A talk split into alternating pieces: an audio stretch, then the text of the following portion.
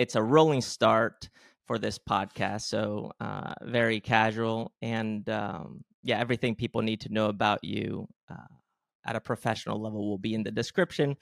But with that being said, uh, Sue Izzo, welcome to the podcast. Thank you for being here. Oh, thank you for having me. Of course, it's my pleasure. I thought we would get uh, practical right away, and uh, something that I believe is at the core of that what you teach and do is brand development. And you've talked about developing 360 brands. What does that mean? And yeah, what are the components of a 360 brand? Sure. Um, the components of a 360 brand. I mean, I always start with uh, who you're who you're selling to, right? It all depends, right? Like I think that at the end of the day, people want to relate. You know, they they want to relate to something, right? So when you're building a brand, whether it be a human brand or a business brand, it's thinking about you know, I always go back to psychographics, right? The wants, needs, desires, and frustrations of humans. And so if we're talking about a human brand, um, it's looking at it of like, are you the underdog? Are you the do gooder? Are you the consummate professional hardcore athlete? Right. And who can relate to that? Um, I really loved when I was a sports agent building those athlete brands and really thinking about what was true to the athlete, but also, you know, who the who the fan was and which fan was going to relate to that backstory so much. And then when it comes to businesses, it's kind of the same thing you know it's it's what do we stand for? What do we value? And then how do consumers relate to that? What, what would make them become invested in your product? And it's so much more than just the product right? It's the story it's the backstory it's the why of how they get invested into it to what to then ultimately buy what you're selling um, so i really think it starts with the the why of the person i think it starts with origin story. And I think it is a big part of your values. And I think a lot of that is not just the surface, you really got to walk that walk.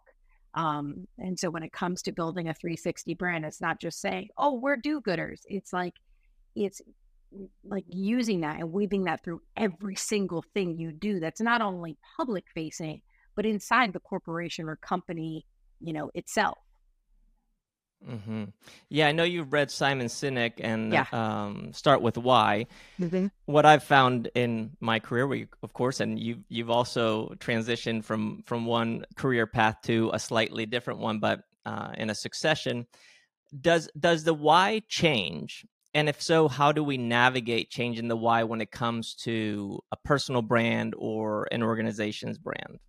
Yeah, I think I think that's such a good point, such a good question because I think you have to allow room for it to grow or change and evolve, right? I think um I've learned that lesson the hard not the hard way, but I've just learned that lesson in life, right? So it's like it's okay to change your why or evolve it.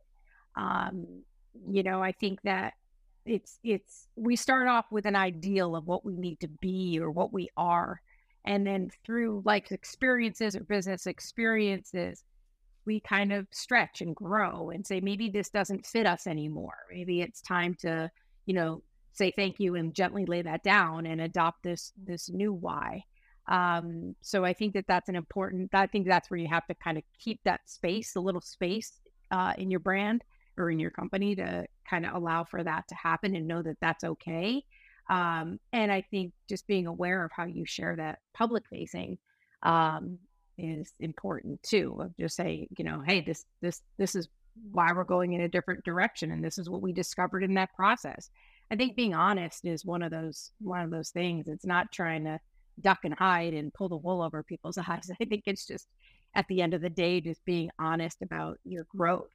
Um, I think everyone's really tired of, uh, you know, the snow jobs, right? Like uh, we're just going through a time in life right now where people just really want raw and real and ownership.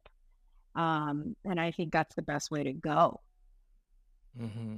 Yeah, that's that's an interesting point there because we talk about the power of vulnerability and how that's also part of uh, developing one's personal brand. But uh, can a vulnerability be a liability? And how do you navigate vulnerabilities and liabilities when it comes to personal brands applied to business specifically? What's your take uh, on that? Yeah, I think that's another really great question. I I've learned lessons the literally the hard way uh, by digging in my heels, right? Of being like, this is who I am and this is what I believe in, and and I think sometimes when we dig in our heels, we're not even really thinking. It's more of an ego thing than it is a, um, you know, I don't know, a growth or an opportunity to grow. Um, I think vulnerability it's such an interesting question because I think this is where this is where things really go sideways. Um, is this expectation that we're supposed to know it all and be it all and be perfect at it the whole time. Um, God, that is just a joke. You know, it's impossible. It's not even real. Um, and how boring would that be if we had it all figured out on day one? Like, how stupid. Um, and I think that vulnerability it levels a playing field, um, and it it's it removes a barrier to entry. Sure, you're going to have those brands that are going to be like, or even you know, thought leaders that are, I'm going to ten times your life and ba ba ba ba ba. Cool. There's there's a group, a consumer group for that. That's rad.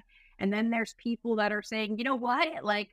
I think I'm just going to throw out Mel Robbins. I think that she's a perfect example of this. I mean, here's someone who came up with something five, four, three, two, one out of the gate, huge hit, and then tried to back it up a couple times and, you know, fell on her face, got the talk show, didn't work out, you know, and she went and she licked her wounds. And then she came back and she shared, like, that sucked, right? And she probably got more followers and more loyal, you know, customers because of that she shared the real journey. I know I respect that. Like I, think it's really hard to relate to perfection. So i i hid from vulnerability in business because i felt it was a massive massive weakness and i felt that everybody was going to pounce on me and steal everything from me and realize that i was i didn't know it all right and all that did was drive me into a massive depression and feeling less than right and so learning to say you know what like I don't have it figured it out. I figured it out. And I'm doing the best I can right now with the knowledge I have. And I'm going to try to go find people that know more than me to help me. And when I try, it may not be perfect, right? I, I might, I might still falter. I still might screw things up, but I promise that I'm trying. And I'm not going to dig my heels in and say that like my way is the right way. It's this is what I'm going to try. I hope it works. but please give me some feedback if I can do it better, right? Um, so I think it's a I think it's a really interesting question. I think it's something that you know um, you where you are in life and where you are in business because you know there's this the 20s the 30s and the 40s and the 50s right and each one of those decades i think we're different people thankfully and uh, coming to that realization that vulnerability can be a superpower um, is, is beautiful. Mm, yeah. It is beautiful and also very painful. Uh-huh. Super painful. Right. Yeah. Yeah. It, my my take on you, and I I've only spoken to you once before, and then I've listened to you, and uh, I even attended uh, one of your talks. And something that I've kind of gathered is that you are somebody who's willing to grind and do hard work, but you're also highly intuitive. And this has maybe not been the case uh, your whole life, but uh, it, it, seems like you you've had that as as a core part of developing your business. When is there uh, time to be intuitive and when is the appropriate time to be practical and just doing hard work? Is, do you have a sense of when that is? Is it is it a little bit of both? Is it um, playing it by ear? Or shall we be intuitive first when it comes to business development brand development? Um oh, gosh interesting. Um i don't know that i've ever separated the two it's just who i am i suppose I think the difference is uh, acknowledging where some of the pain I was causing in my life as a business owner and um, what what that stemmed from and how that was where that didn't fit in business, right? Where there I had to go kind of deal with that sort of thing. An example would be like you know, yeah, you're right. I've always, I've been an entrepreneur since I was seven years old. I have been trying to figure out how to make money and start businesses literally from that age, from like creating like my whole family lived on one road and I would create these flyers of like, I can weed for you, I can clean your bathrooms, I could do I was always a hustler, like trying to make money. Um and I've always been I've always felt deeply and always was trying to figure out what problem I could solve, right? Um and but what I realized in business was one of the ways I was reacting in business came from wounds from childhood.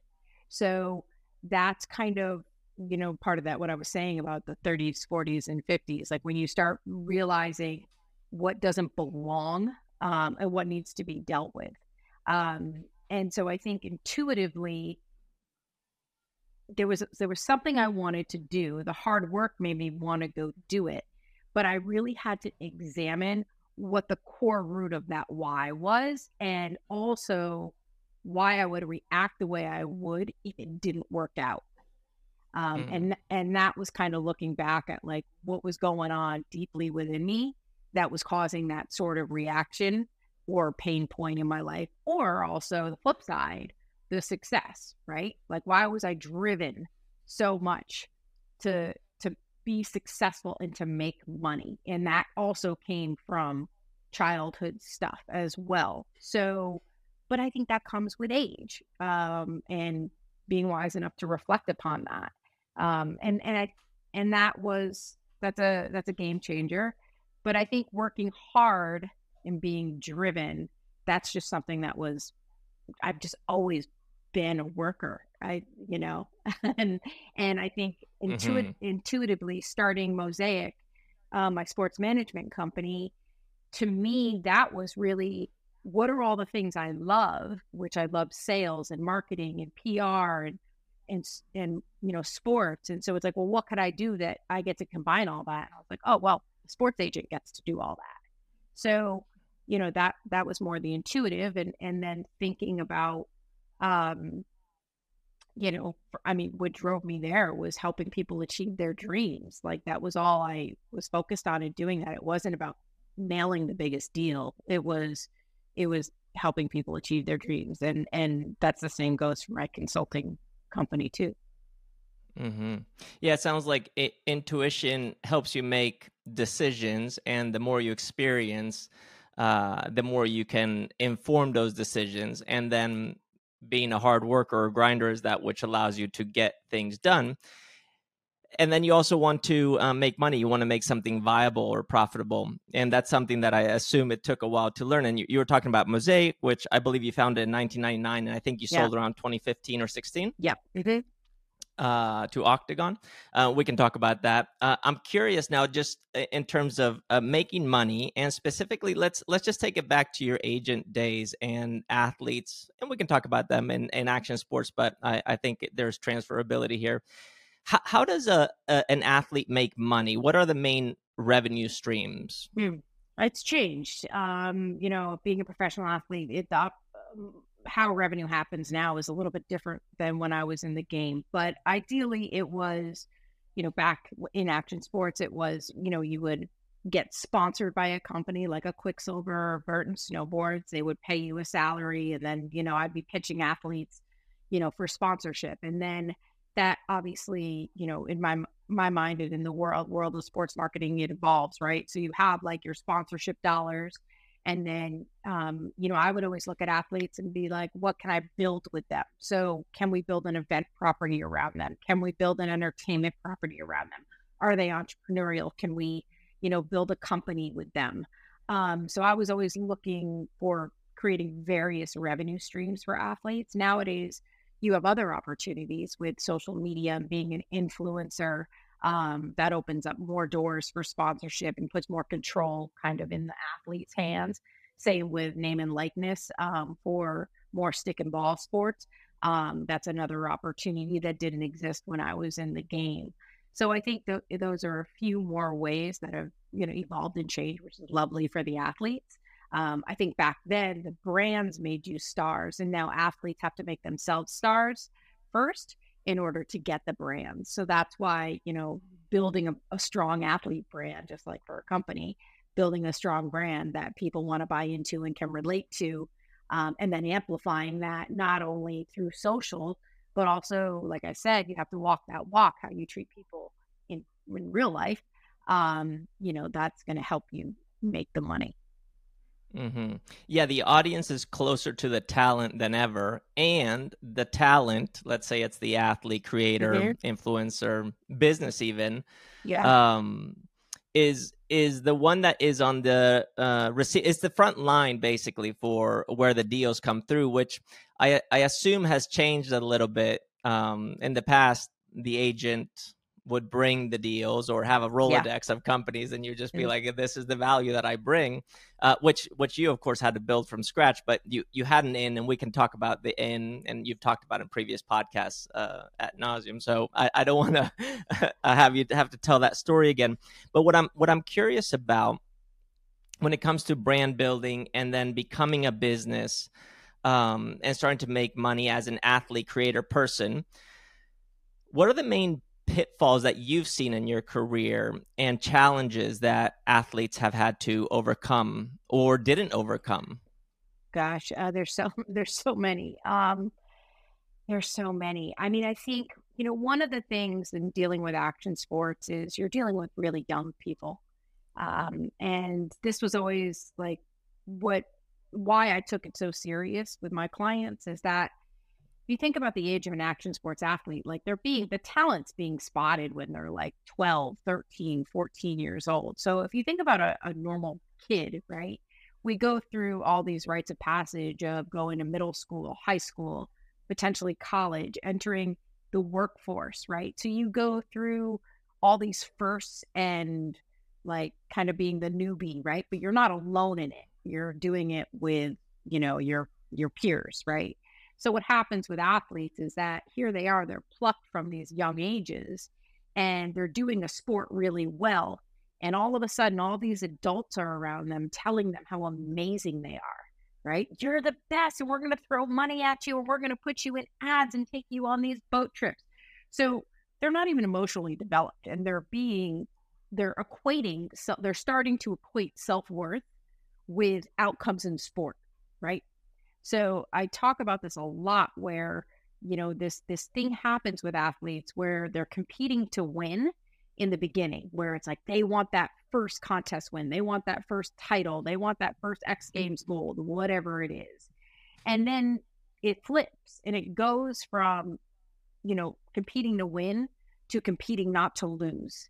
And what happens when you start competing not to lose, you start comp- competing and I say competing, it could be a filmer, it could be whatever, but it's like, so you don't lose the sponsors, you don't lose like the approval and the accolades because they don't have anything else in their life as kind of, or not a lot of stuff in their life to have these other buckets of that are filling up their identity and building their confidence, right? And they're young. So we go through taking these kids, and that's why the people that surround them are really important so you start taking these kids and they're middle school age and high school age. And if they're lucky and, you know, they have a good team and they've built success and um, they're making decent money and they're, you know, working with that money and being smart about it, then, you know, if they come out of the game in their late 20s, they have some skill sets and some tools and some financial backing. But the majority don't. Like the, the well has dried up so much that we see these kids and these parents that are you know, really pushing their kids to be these action sports stars. And there's not the money that used to be in it. Um, you know, and so what happens is we're depriving them from all these firsts and being with their peer group.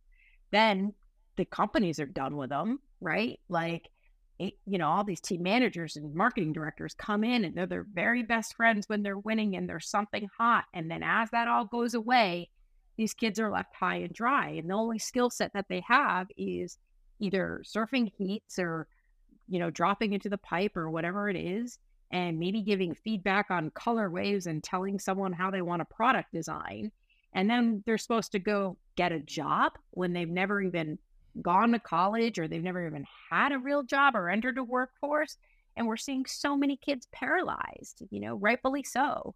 And so i think that that is number one what i see as being really, really hard um, to bear witness to. And that's where I think that it really relies on the agents and the team around these kids to really make sure that they're developing life skills that are transferable that they can use um, in in the real world. Because even my athletes that were the top of the game, a few of them had career-ending injuries, and they were lucky that they made the money they did, and they had the families that were smart with the money that helped them parlay that that's not always the case. And, you know, so I think that's a big thing. I think the other thing is that these these sports have gotten so dangerous. You know, the the level level so high now. Um, and like I said about career ending injuries, you know, if there aren't insurances in place and disability insurances and life insurance policies, you know, once a kid gets injured, these companies are like this. You know, maybe they'll keep them for a year out of like being kind, but it's at the end of the day, they're 1099 athletes. They're not the responsibility of a company. So I think that we really have to look for, look out for the health of them. And then, like I said, you know, initially, the mental health. Um, and then there's the money, right? You get a ton of money as a young person and making sure that that's, you know, spent wisely or invested wisely. I mean, I've seen parents, you know, totally deplete the kids' money. Um, which is awful. And you try to create, you know, barriers around that or protect them um, as much as you can. Um, I always say to the parents, I work for your child, I don't work for you. Uh, and that's not sometimes, sometimes that's not taken so well. So I think mm. that those are some of the most common things that I see um, that have to be, you know, having a good team around you that is able to, that knows those pitfalls and can help protect a, a young child or you know, a teenager around them. Yeah, these these are all really good points, and and I was going to ask about uh, financial literacy eventually, but we can dive into it now. In terms of financial literacy, um, you're not a financial advisor necessarily, but I'm sure you work with several of them. Where where does one start when it comes to financial literacy? How do you think about this? I know one of the things that you've said in the past is uh, with your athletes, you've said, okay, once you get that first check, let's buy the thing that you want, the toy type thing, or or the house or the car uh, but uh, in addition to that, which is like, hey, let's scratch the itch kind of thing. Yeah. Uh, what's the level-headed Sue Izzo approach to talking about money? sure. yeah, you're right. I did. Anytime they got their first big check, I was like, go buy your toy. I don't care what it is, just go get it because I just want to get this out of the way. Um, yeah, I mean, for me with athletes, it was always looking at what was coming in every month, what each sponsor brought in, and be like, okay, where again, I'm not a financial advisor, but I've worked with enough of them. Um, like, where, what do we want to turn this money into, and how do we take each sponsor's paycheck and make that money work for you? Um, the way that we did it at Mosaic was I would bring in, I it was kind of like a buffet service where I would bring in three or four wealth managers that I knew and would introduce my clients and their families to. And so you don't have to work with any of them, or you can work with one of them. But I want you to at least have the conversations um, so you can then, you know, make a choice, right? So I think that these, like I said, these careers can be 10 years, they could be one year. Um, so it would be obviously starting, you know, I, I think like every, every kid wants to have their own house, and I don't think that's a dumb investment. Um, so, you know, whether it was buying a house and working towards that, whether it was setting up the retirement funds or the life insurance policies, things of that nature. I think the other thing too was that, you know, for the athletes that I saw that the parents felt that that the parents did do a lot to get the kid to where they were. Um, if the parents felt that they needed to be paid back or supported, um, making sure that the child or the athlete had set up some sort of um, entity, whether that was an LLC, an S corp, and then if the parents, you know, wanted a paycheck, then that was through that uh, legal entity, not just the parent having access to pulling the money. Because um, I've seen what's happened with that. I, I, couldn't, I couldn't control that for every athlete. Um, it was just what I would try to suggest. Sometimes that worked, sometimes that did not work. That was out of my hands. Um, but I think just making, putting in the the smart um, uh, kind of roadblocks in place or um, uh, kind of just to make sure that the basics were covered. Get that house, set up the retirement funds, make sure that the insurance policies were in place, um, just kind of the one on one, and then making sure that they were introduced to people, uh, wealth managers and financial managers that could help guide them. Mm-hmm.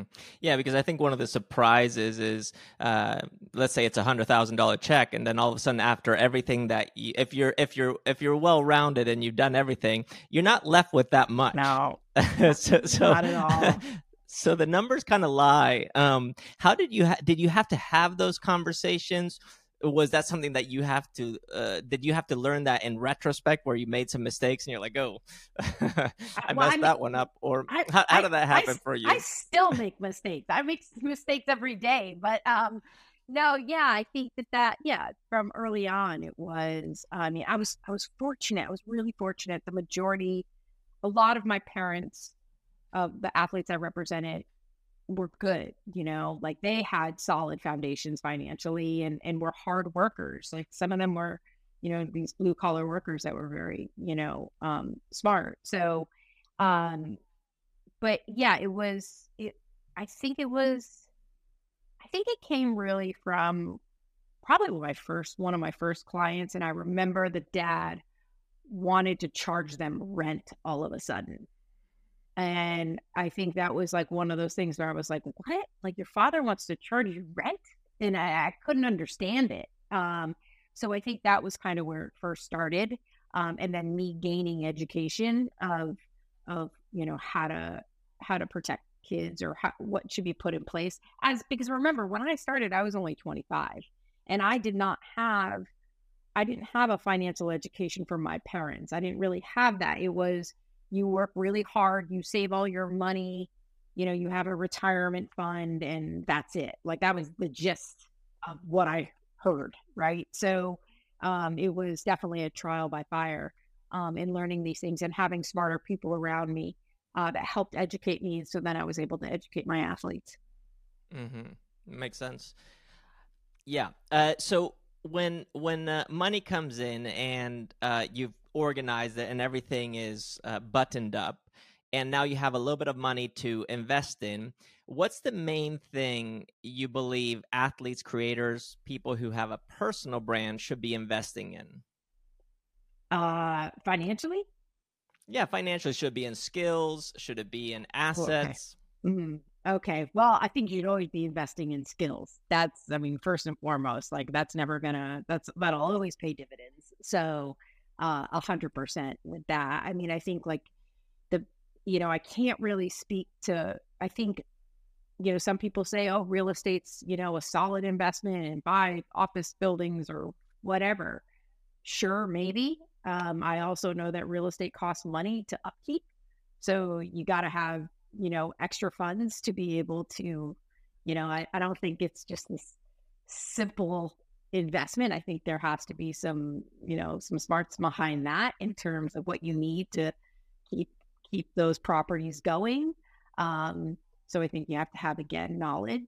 Um, you know, you can talk about index funds. I I mean, I'm not the person to say what to invest in, but I think to your point, like I think investing in your knowledge is probably one of the the most important things. Staying forever curious surrounding yourself with smarter people. I think one thing that I see athletes, it's hard. Athletes are asked, there's a lot more asked of athletes where before it was very seasonal, where you would, you know, just do your snowboarding in the winter or do your surfing and then the season would end. That's not the case anymore. These athletes are working year round. So, but finding the spaces in between where you could go do a mentorship and learn um, from people, whether that be if you're interested in real estate and that's what you want to invest in, and get a mentor in that, right? Um, so I think that you know I'm definitely not the expert to say what to invest in, but I think there are certain basics that you know owning a home or investing in knowledge is is always going to be smart. Yeah. Mm-hmm. So, if we're investing in knowledge and developing skills, what have you seen to be true from the time of working with athletes primarily to now consulting for small, medium, big businesses or executives within it? Uh, what are the skills that are needed and required that you're like, oh, we keep coming back to this. This keeps yeah. being a bottleneck. You need yeah. to invest time or money and effort into this. What are what well, are those?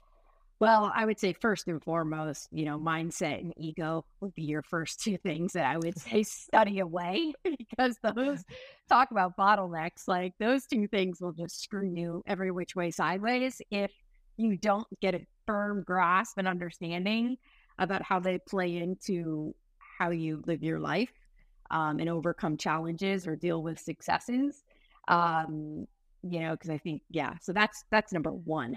Um, then I think from there, um, you know, having that beginner's mindset, right? I think because I think that ego does hold us back because we are afraid to not be good at things um, out of the gate or not know. So surrounding yourself with people that model that, that are lifelong learners and are so open to not knowing um, and having that curiosity. Um, I was very fortunate early on to have people like for me the one of the biggest things in my career was i didn't come from a legal background but i had two attorneys in my life that would took so much time with me and shared so much knowledge with me about contracts and understanding that um, and that was a game changer. Um, so i think that you know those sort of things are really important. I think that um, you know, I, we we've seen it in the past years of like you know crypto craze or NFT craze or all these these trends, right? That people just jump in because it's going to be a quick thing. So I think um, having that research mindset of how much can I learn about this before I make a decision.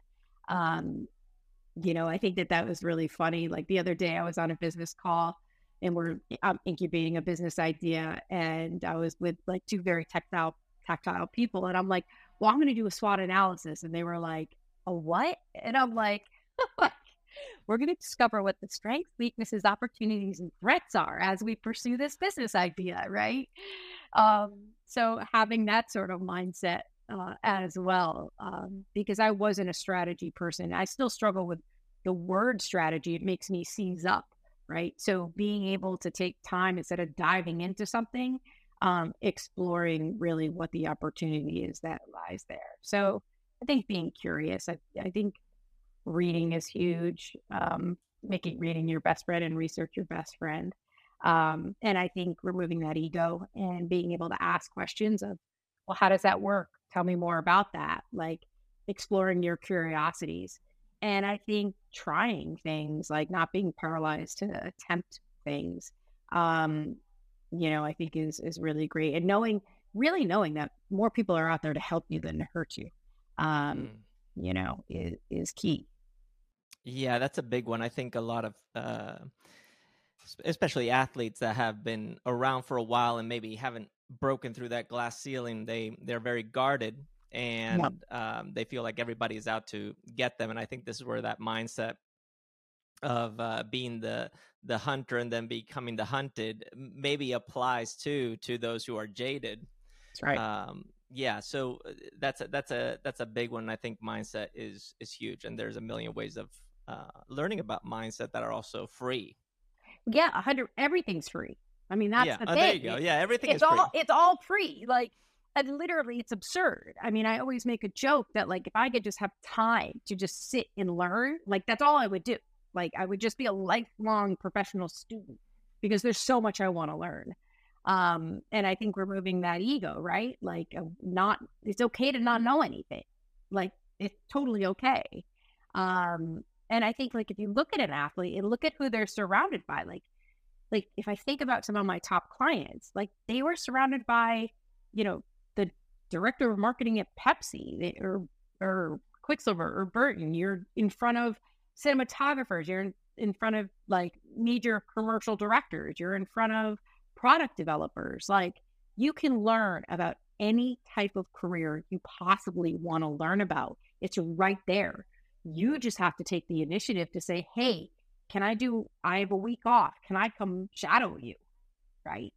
Like, can I learn? It's all right there. But I don't think that we're teaching athletes how to do that and saying that it's cool to actually do that versus, you know, or if they want to learn sports management, come sit in the office.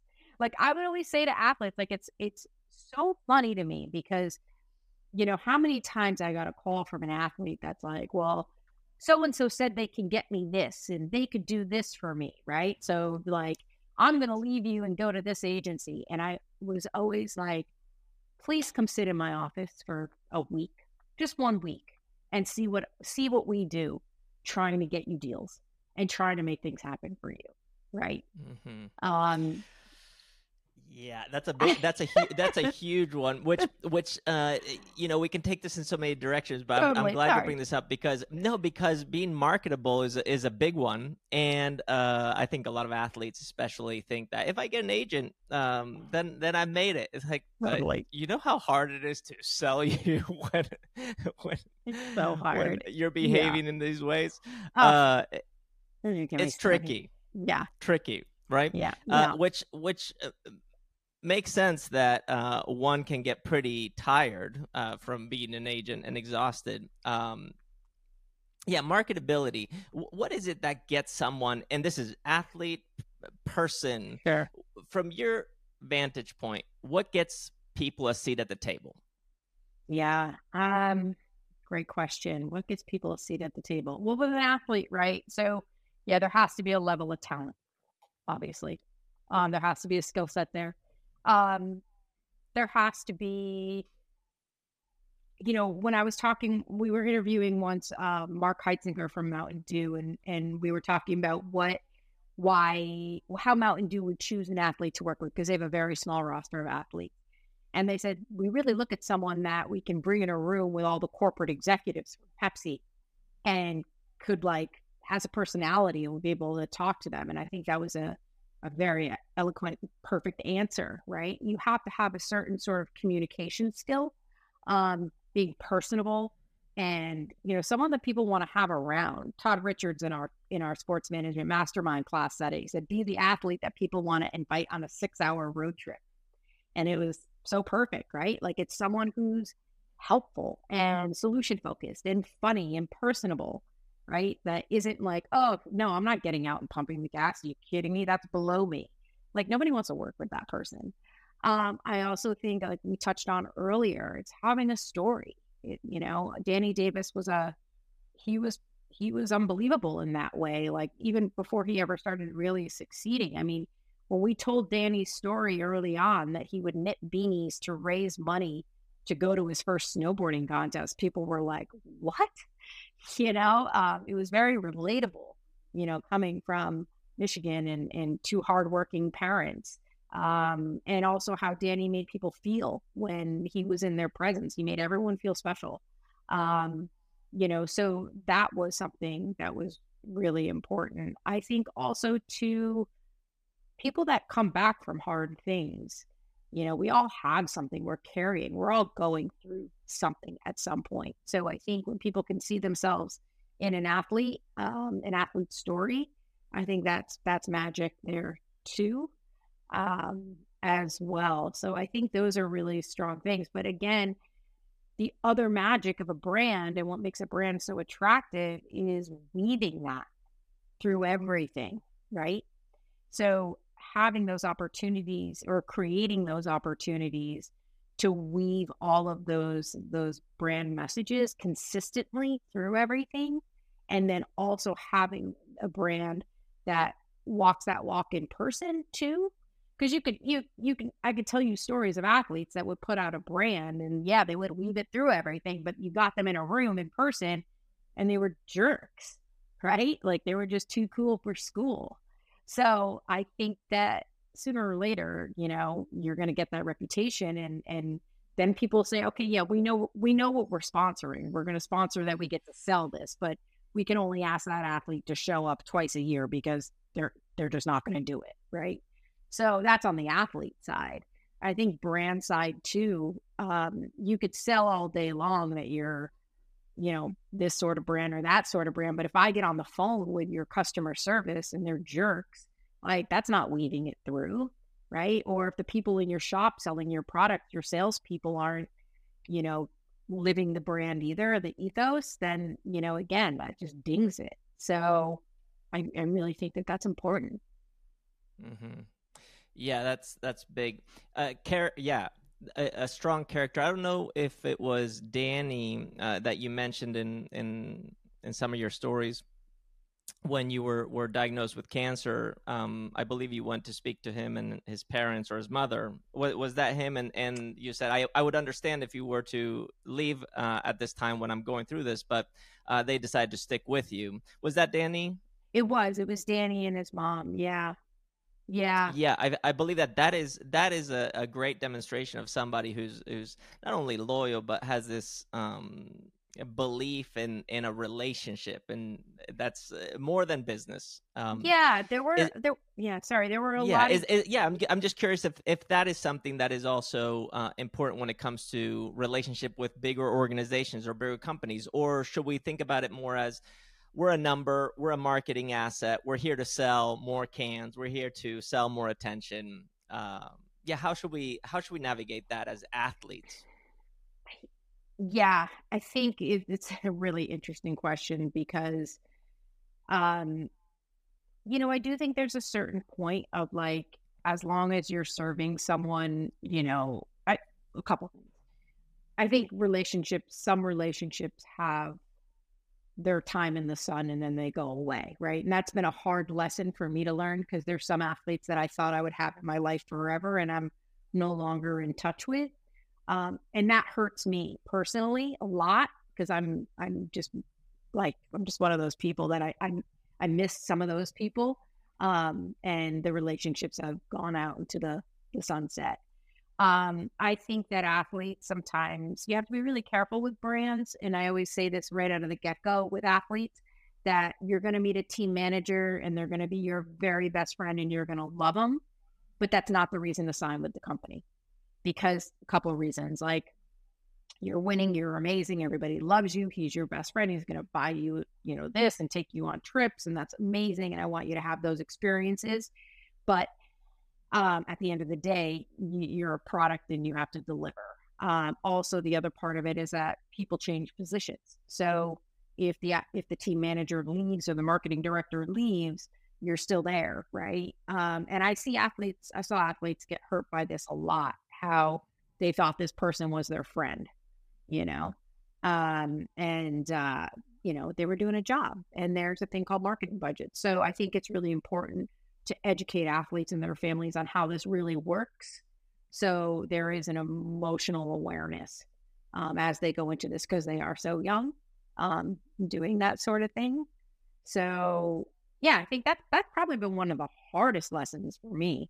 Um, you know, is that personal relationship um, and how much it can hurt.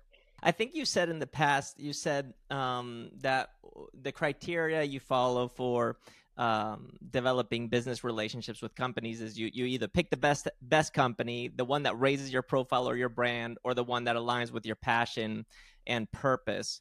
Um, is it possible to get all three of those, or do oh, you have yeah. to pick and choose? No, no, no. It was actually a checklist that I would look for. So it was, it was, you know, it, yeah, are they going to pay you money? Like this was kind of like a lot of deals would always come our way for athletes, and so it was like the, the three things that I would always look for. It's, you know, is it money, right? Are they going to pay you the money you deserve? Is it going to raise your profile? And is it a product that you love and you're passionate about? Because sometimes we would just do deals because the athlete absolutely just loved the product. They didn't care about the money or if it was going to raise their profile. They just really were passionate about it. And that was good enough for me. Like if that's what the athlete was passionate about and wanted, cool. Um, so those were kind of the the things. And I think that all three absolutely can live uh, together and can live separately, and and that's okay too. Um, I think at the end of the day, like you just really have to be okay with being attached to this brand, how this brand will want to u- utilize your your like your name and likeness and your profile, um, and the people, right? So I think as you as you built a stronger brand and you became a bigger athlete, you know, you really had to police that and make sure that it was really in alignment for you because you're spread so thin. So you want to make sure that the people that you're partnering with really check all three of those boxes because you're so tired. You know, you're trying to train to, you know, do well in your sport. Whoops. Sorry, losing a earbud. AirPod. this, sorry. You're uh, good. Uh, yeah. So, I mean, you're spread so thin as an athlete where it's like you're trying to train to do well in your sport. Um, you know, and then you have these appearances and, and all this stuff. So, you know, you have to make sure that you are 100% on board with what you're signing up for. I think that's, you know, a, a big part of the education for athletes is it's not just you get a check right? It, there's it goes both you're ways. You're working for this company. You're working, and and yeah, yeah, you're contracted to work for this company. You're not just going right. to uh, yeah lay back and and that's, see the money. That's right.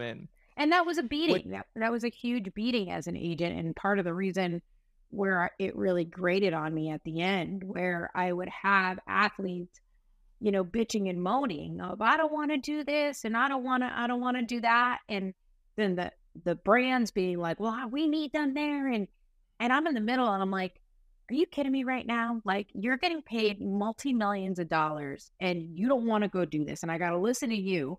And then I got the brand yelling at me and I'm defending both parties to each other. And I was like, this is, this is just dumb. Mm-hmm.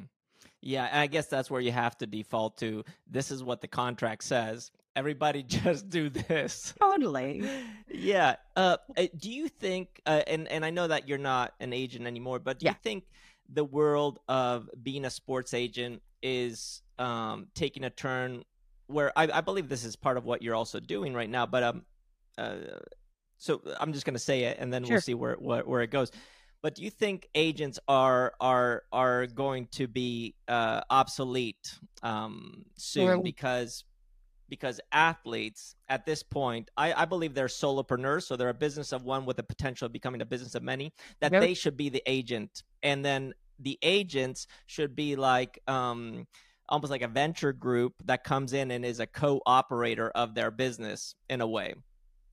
Is that wow? That's is that where we're trending? Um, hmm.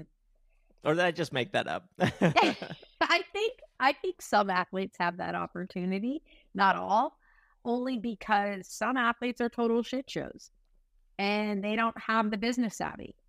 So, you know, the amount of conversations that would go on to execute a commercial shoot for an athlete and how much we would go back and forth over creative and direction before I would ever bring it to the athlete, right? Like, so there's a lot, like I was saying earlier on, about how much happens. So, how can an athlete deal with all of that and try to be getting ready to compete in Olympic trials, right?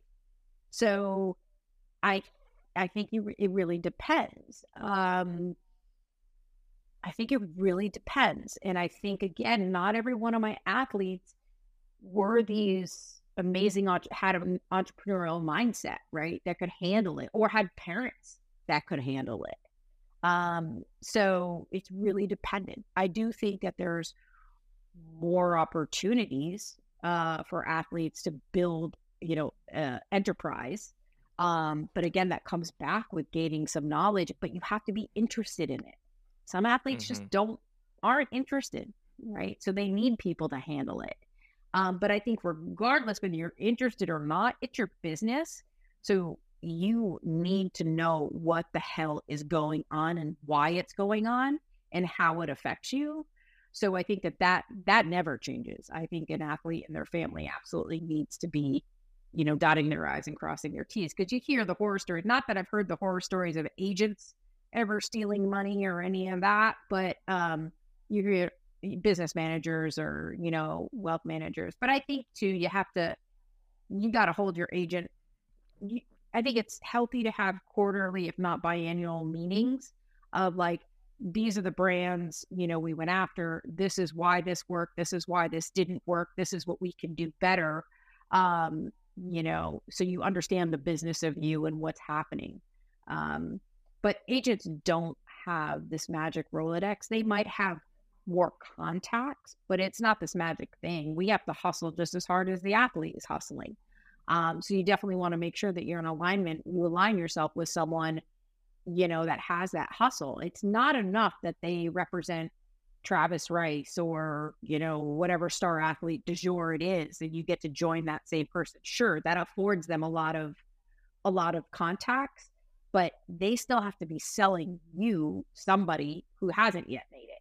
So is it that you're just getting, you know, pass through deals? Well, that's cool. But what happens when you have a few bad years? Like I think that the one thing I had was that ability to create a brand and see what the brand could be. Like my surfer Sophia was the perfect example of that. Like she was a girl from Peru, you know? And so being able to say, oh my God, your story is bigger than you just winning. Like we have to do this, this, create this, this, this, and this. And like she was, she didn't want any of it. I had to convince her of everything. And then as it happened, she was like, oh, I get it, you know? Um, and it worked out really well for her. But I mm-hmm. think that the yeah, hard, hard, to see the forest for the trees when you're in that situation. Totally, totally. yeah, mm-hmm. yeah. But I think agents bring a certain level of education and and and do a lot of behind the scenes.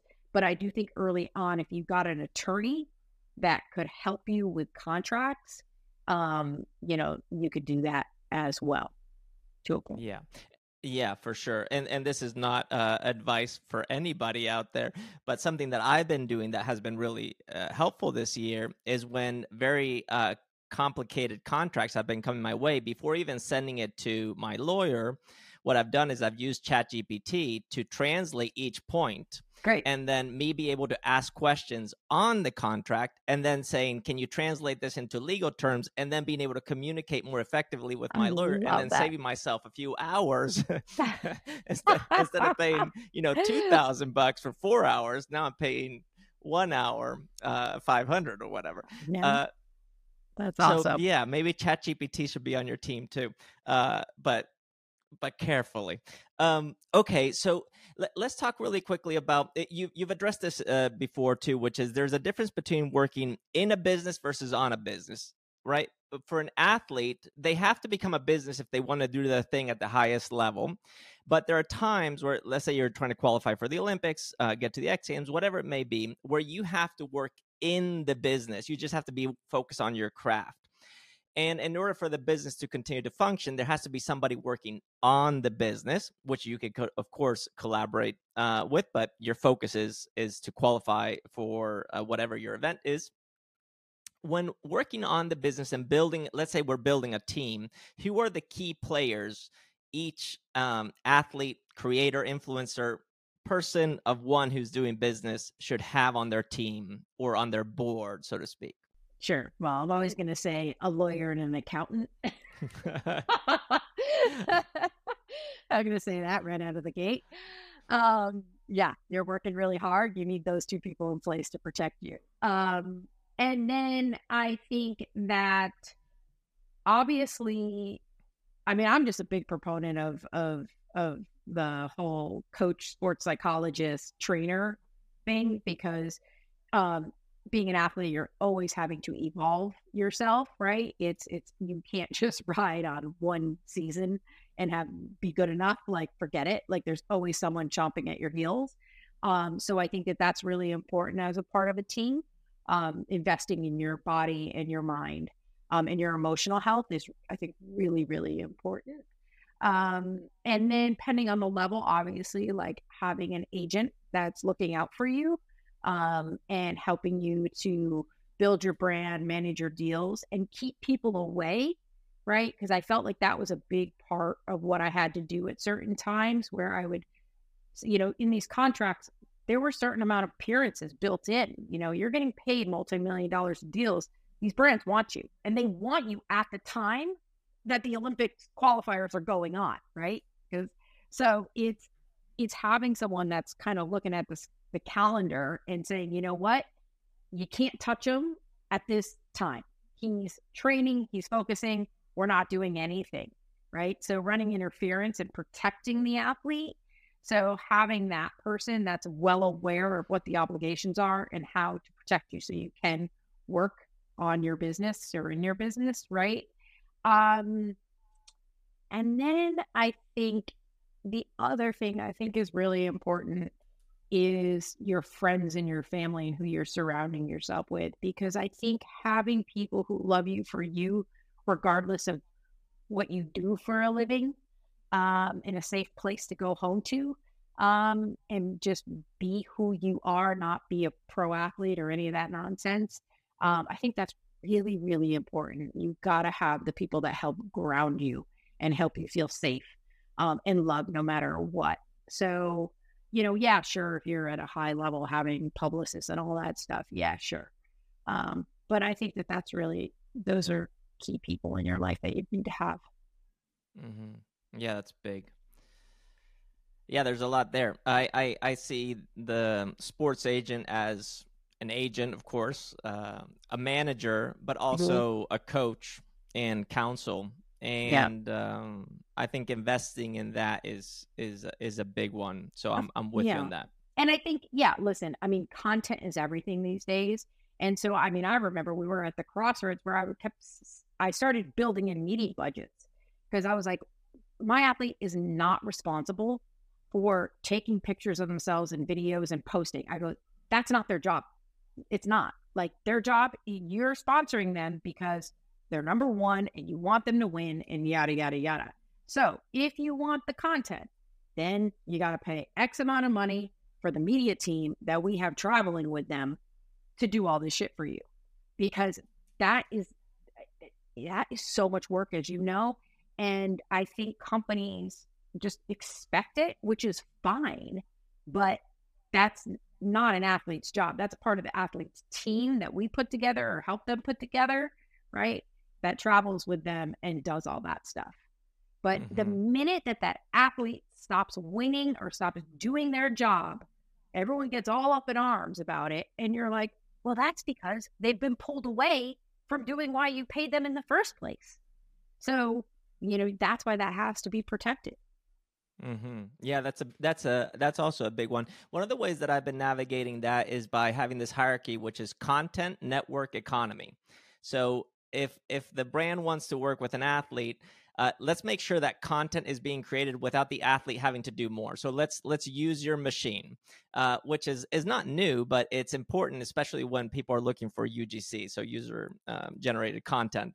It's a big one. Then network, it's it's having access to these experts or even to other athletes for collaboration, and then finally economy, which is the the exchange of uh, finances I think when you can organize that that way, it helps uh, structure these deals, and so there's a better flow for the the talent. I, I, do you agree with that, or I does totally, that resonate with you? No, it, it totally does, but it goes back again to the brand, right? Because what happens is, and um, you might have dealt with this as well, where it's like all of a sudden start getting these kooky requests, right? Like you're creating content, and they're like, "Well, we really want you to hold up the can and take a swig of it," and it's like no, you didn't sponsor this person because that's what they did, right? So we need to protect the brand of how they are, why people like them in the first place.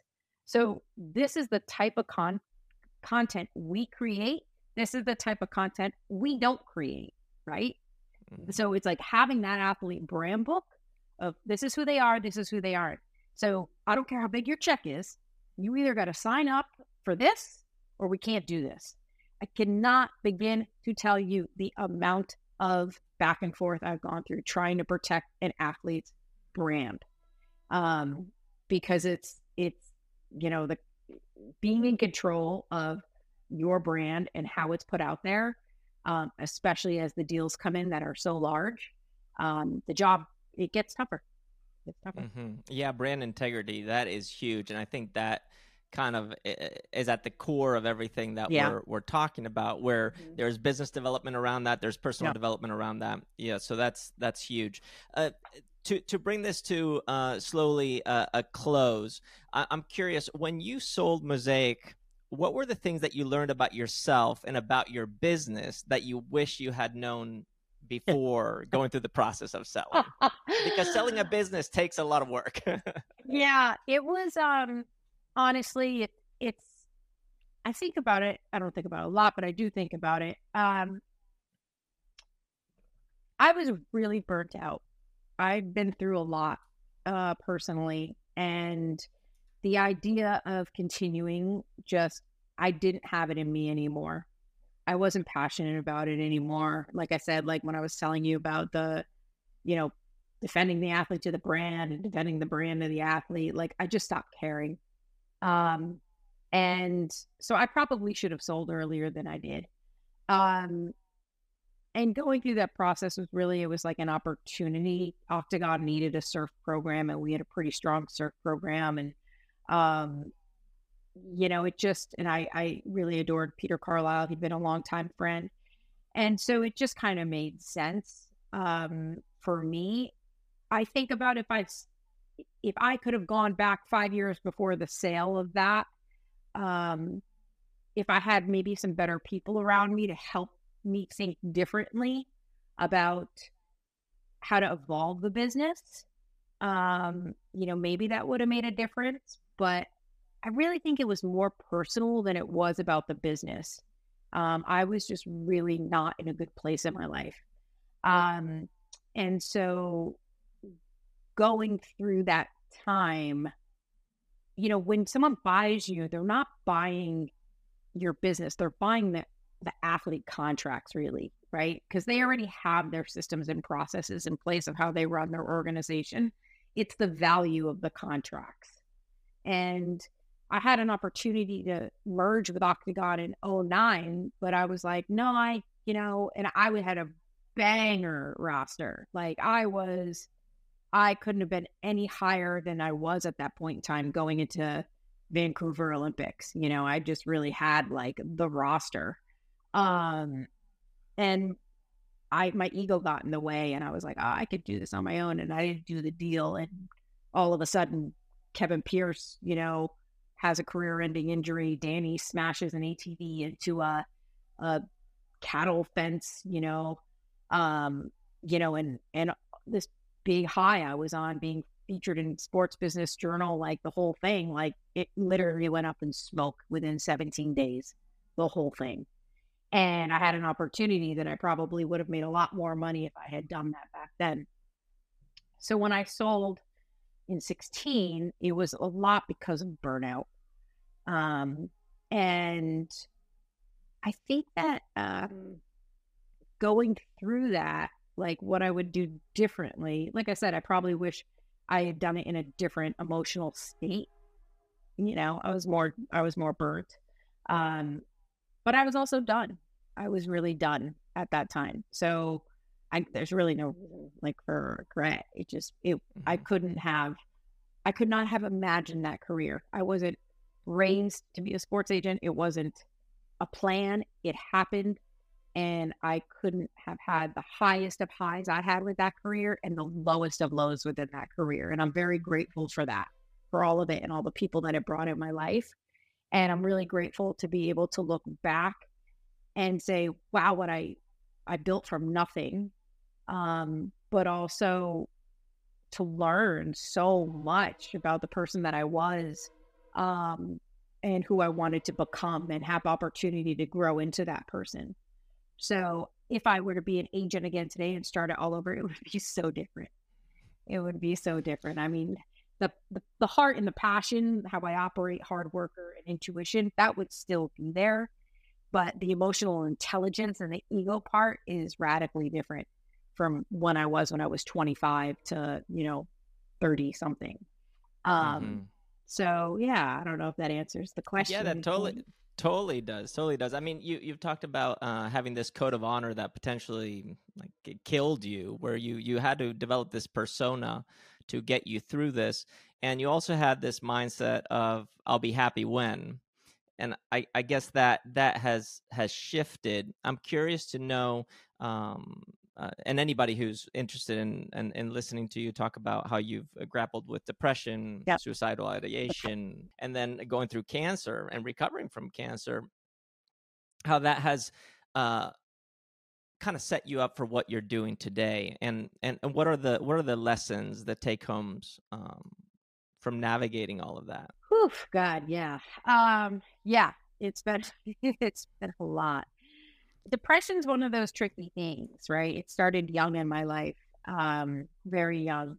Um, and I think it's something that will it'll always, unfortunately, be a part of who I am, right? And I always talk about I get these these moments or these spaces in between, right? Where life is good and I'm high functioning and everything's going. But, you know, there is something that lives within me that's like, fuck, you know, I hate fearing you. And, you know, but I'm so armed with the tools to handle it. And that's, you know, what I learned through, you know, um, you know, attempting suicide, doing an outpatient treatment program, then a few years later checking myself to an inpatient, you know, uh, program because I was, and you know, I was totally successful and everything was fine in, in my business world, but I just couldn't deal with it. It let us living two different lives. Like I'm a high functioning, you know, when my depression hits, I'm very high functioning where I could be building a business and working hard, but I'm still plotting like how to die.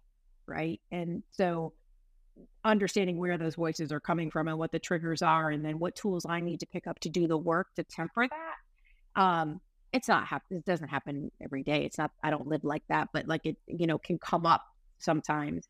Um, so I feel way more armed in in in all of that.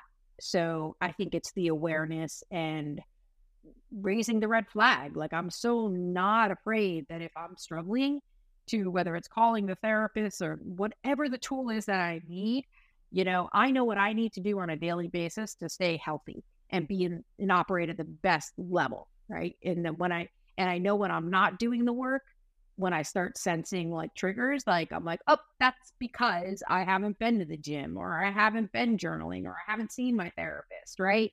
Um, or I'm not filling my cup with more joy. I'm too I'm working all the time, right? And so it's like that's that's where I'm like, okay, pause button, time to take care of myself here.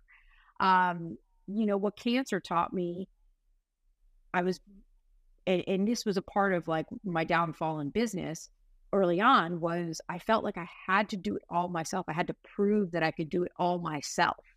Right. And it was this like, never mind, I got it. Like even people helping me with luggage at the airport, I wouldn't let them, you know, it was like, no, I got it. I got it. I'm going to prove to everybody that I can do it. And when you get cancer, you know, you're, you're kind of on your knees. Mm. And my family all lives on the East Coast. I live in California. And so I had to let people help me. Um, and I had to let my body just be sick. There wasn't powering through that. So again, allowing people to help and being vulnerable and letting vulnerability be okay and good and fine. Um, and actually learning, you know, to put myself above everybody and everything else, you know, that was a massive lesson. I didn't do that when I was a sports agent. I can't tell you how important Danny Davis's happiness and success meant over mine. It was stupid. It was plain stupid how much every all my athletes happiness meant over mine. And that was the hardest lesson I learned. And I think I paid the ultimate price. I don't blame my athletes for getting for me getting cancer. That's not it at all. You know, I blame how I lived my life, you know, um, for getting cancer because I don't, mm-hmm. th- there wasn't any family history of it, but it was the amount of stress that I created for myself because of a job that I felt I had to operate in a certain way in order to succeed and, and to stay in the game and da da da and not be vulnerable because God forbid I was vulnerable, you know, I'd lose my athletes, you know. Mm. Um, so I don't I don't operate that way anymore. You know, it, it comes I have to take I have to put myself first. It is so stupid that stupid, stupid, stupid airline thing about putting on your own oxygen mask about before you do anyone else, but it's true. It's flat out true. And so I live my life with my ox- putting my oxygen mask on first and then I'm able to help everybody else. And I love helping other people. That's mm-hmm. that's who I am. Mm-hmm. Yeah, it's beautiful. Yeah, it's hard to know how, how do you even put on the mask. Uh, how yeah. do I even know that I need the mask? It seems like you are doing this a little bit um, uh, in in in a, a parallel way right now uh, with your relationship with horses. So, are do you, do you consider yourself an equestrian? Are, are you? No, are you I'm no. Okay. I'm not an equestrian. No, I've only ridden. I've only ridden a horse I took lessons for like one year. Um, no, but I volunteered at a horse rescue for the past six years. Mm-hmm. Um, and so I'm a horse lover. I think it's more of an energetic thing more than anything. I think when I got around horses, it was something and my blood pressure just dropped, right? And there's they're energy animals. And so as much as I thought that I was volunteering at a horse rescue to help horses, they fully rescued me. And then that became, you know, a massive obsession of mine um, in terms of learning about them and understanding, you know, their coherence and their energy fields and and I think I saw so much of myself in these animals because they were neglected, abused, they were hurting. And I showed up at this rescue after, you know, selling Mosaic and coming out of cancer and, you know, all the depression stuff. And so I really identified with these animals that were trying to learn to trust and love and heal. Um, and so that's kind of where it all started. And then, um, like, you know, me being me, I had to learn everything I could about them and, you know, go deep and yeah. and so this past year, I got um, certified in equine assisted learning, which is, you know, running uh, workshops, whether it be corporate or personal development or youth um, between horses and humans, and also mindfulness and meditation with horses and humans, um, which is amazing. It's amazing to watch what a horse does when you put it in an arena with a bunch of humans that are going through a whole bunch of whole slew of things and who the horses go to and how they react and how the humans react. You know, you're really humbled when you're in, in the presence of an 1100 pound animal. Um, you know, so it's, it's pretty cool. Mm-hmm, for sure. So, uh, it's, it's fascinating to hear, um, the complete picture of who, who you are, not only as a professional, but as an individual and what you've done. I'm curious, uh, I, I, and I, I, assume everybody listening now is curious to know uh, how do I get to work with you? How, how, can people work with you? What's coming up for you that uh, we should know about so sure. uh, we could potentially engage in that? Yeah, so I, I work in two different, three different capacities. So I have my coaching and consulting business where I work with you know business owners, entrepreneurs, people in the workplace. Um, and that's like business growth coaching and consulting. So helping you whether it's growing your business through marketing, brand positioning, um, like leadership too, right? Because I really understand what it's like to have a an office full of employees and and want to understand how to create a healthy work environment um, and how to stay sane. I always make a joke that like I'd be rocking back and forth under my desk every quarter, wondering how I was going to pull it off. So um, that's how I work with business owners and uh, entrepreneurs, and then people in business. Like I just I understand what it's like to want to continue to evolve and grow and climb and, and do all those things and level up. And so, you know, just being a resource on how to do that. Um, so that's Sue Izzo, like business coaching and consulting. And you could just go to sueizzo.com or email me at sue at sueizzo. And then I started um, on the sports side after leaving sports management, um, started the sports management mastermind, which is a athlete education company for action sports athletes and their families. And that's pretty much peeling, you know, kind of pulling the curtain away to show parents and up and coming athletes like what it really takes to go pro and to build their career in action sports. And so that's something I'm very, it's more of a passion project than a profit project. Um, but uh, myself, Circe Wallace, and Todd Richards, uh, we join forces in doing that. So we offer a four week virtual class. It's live for parents and athletes. And we do that about three times a year. We'll be launching that again at the end of October, beginning of November. So you can go to sportsmanagementmastermind.com to find that or follow us on Instagram at sportsmanagementmastermind. And we also just recently launched workshops for um, academies, ski snowboard academies, clubs, and for action sports brands. So we come in and, and work with their with their athletes and just run these 60 90 minute workshops. Because at the end of the day we want to build help contribute to building athletes that are healthy and also understand what it takes right? So it's a win-win for everybody. Mm, fantastic. So what's one tool uh, we could use every day to uh, stay in a in a mental state that allows us to perform at the at the highest level but also feel uh, at ease while in those situations? Hmm. One tool. Um, well, invest in your mindset, um, work on your gratitude, right? Um, understand your ego, why you do what you do, how that helps you and how that hurts you. Um, so those would be like the area, the tools that I think that everyone needs to work on growth mindset versus fixed mindset. That's that's one I, I go back to all the time. Carol Dweck is kind of the the grand godmother of it all, but there's even more behind that too. So I think that understanding where you operate in a fixed mindset and where and how you can evolve that to a growth mindset, um, I think that's probably one of the biggest skill sets and tools that you can use to help yourself in business and in life and just as a human being. Wonderful.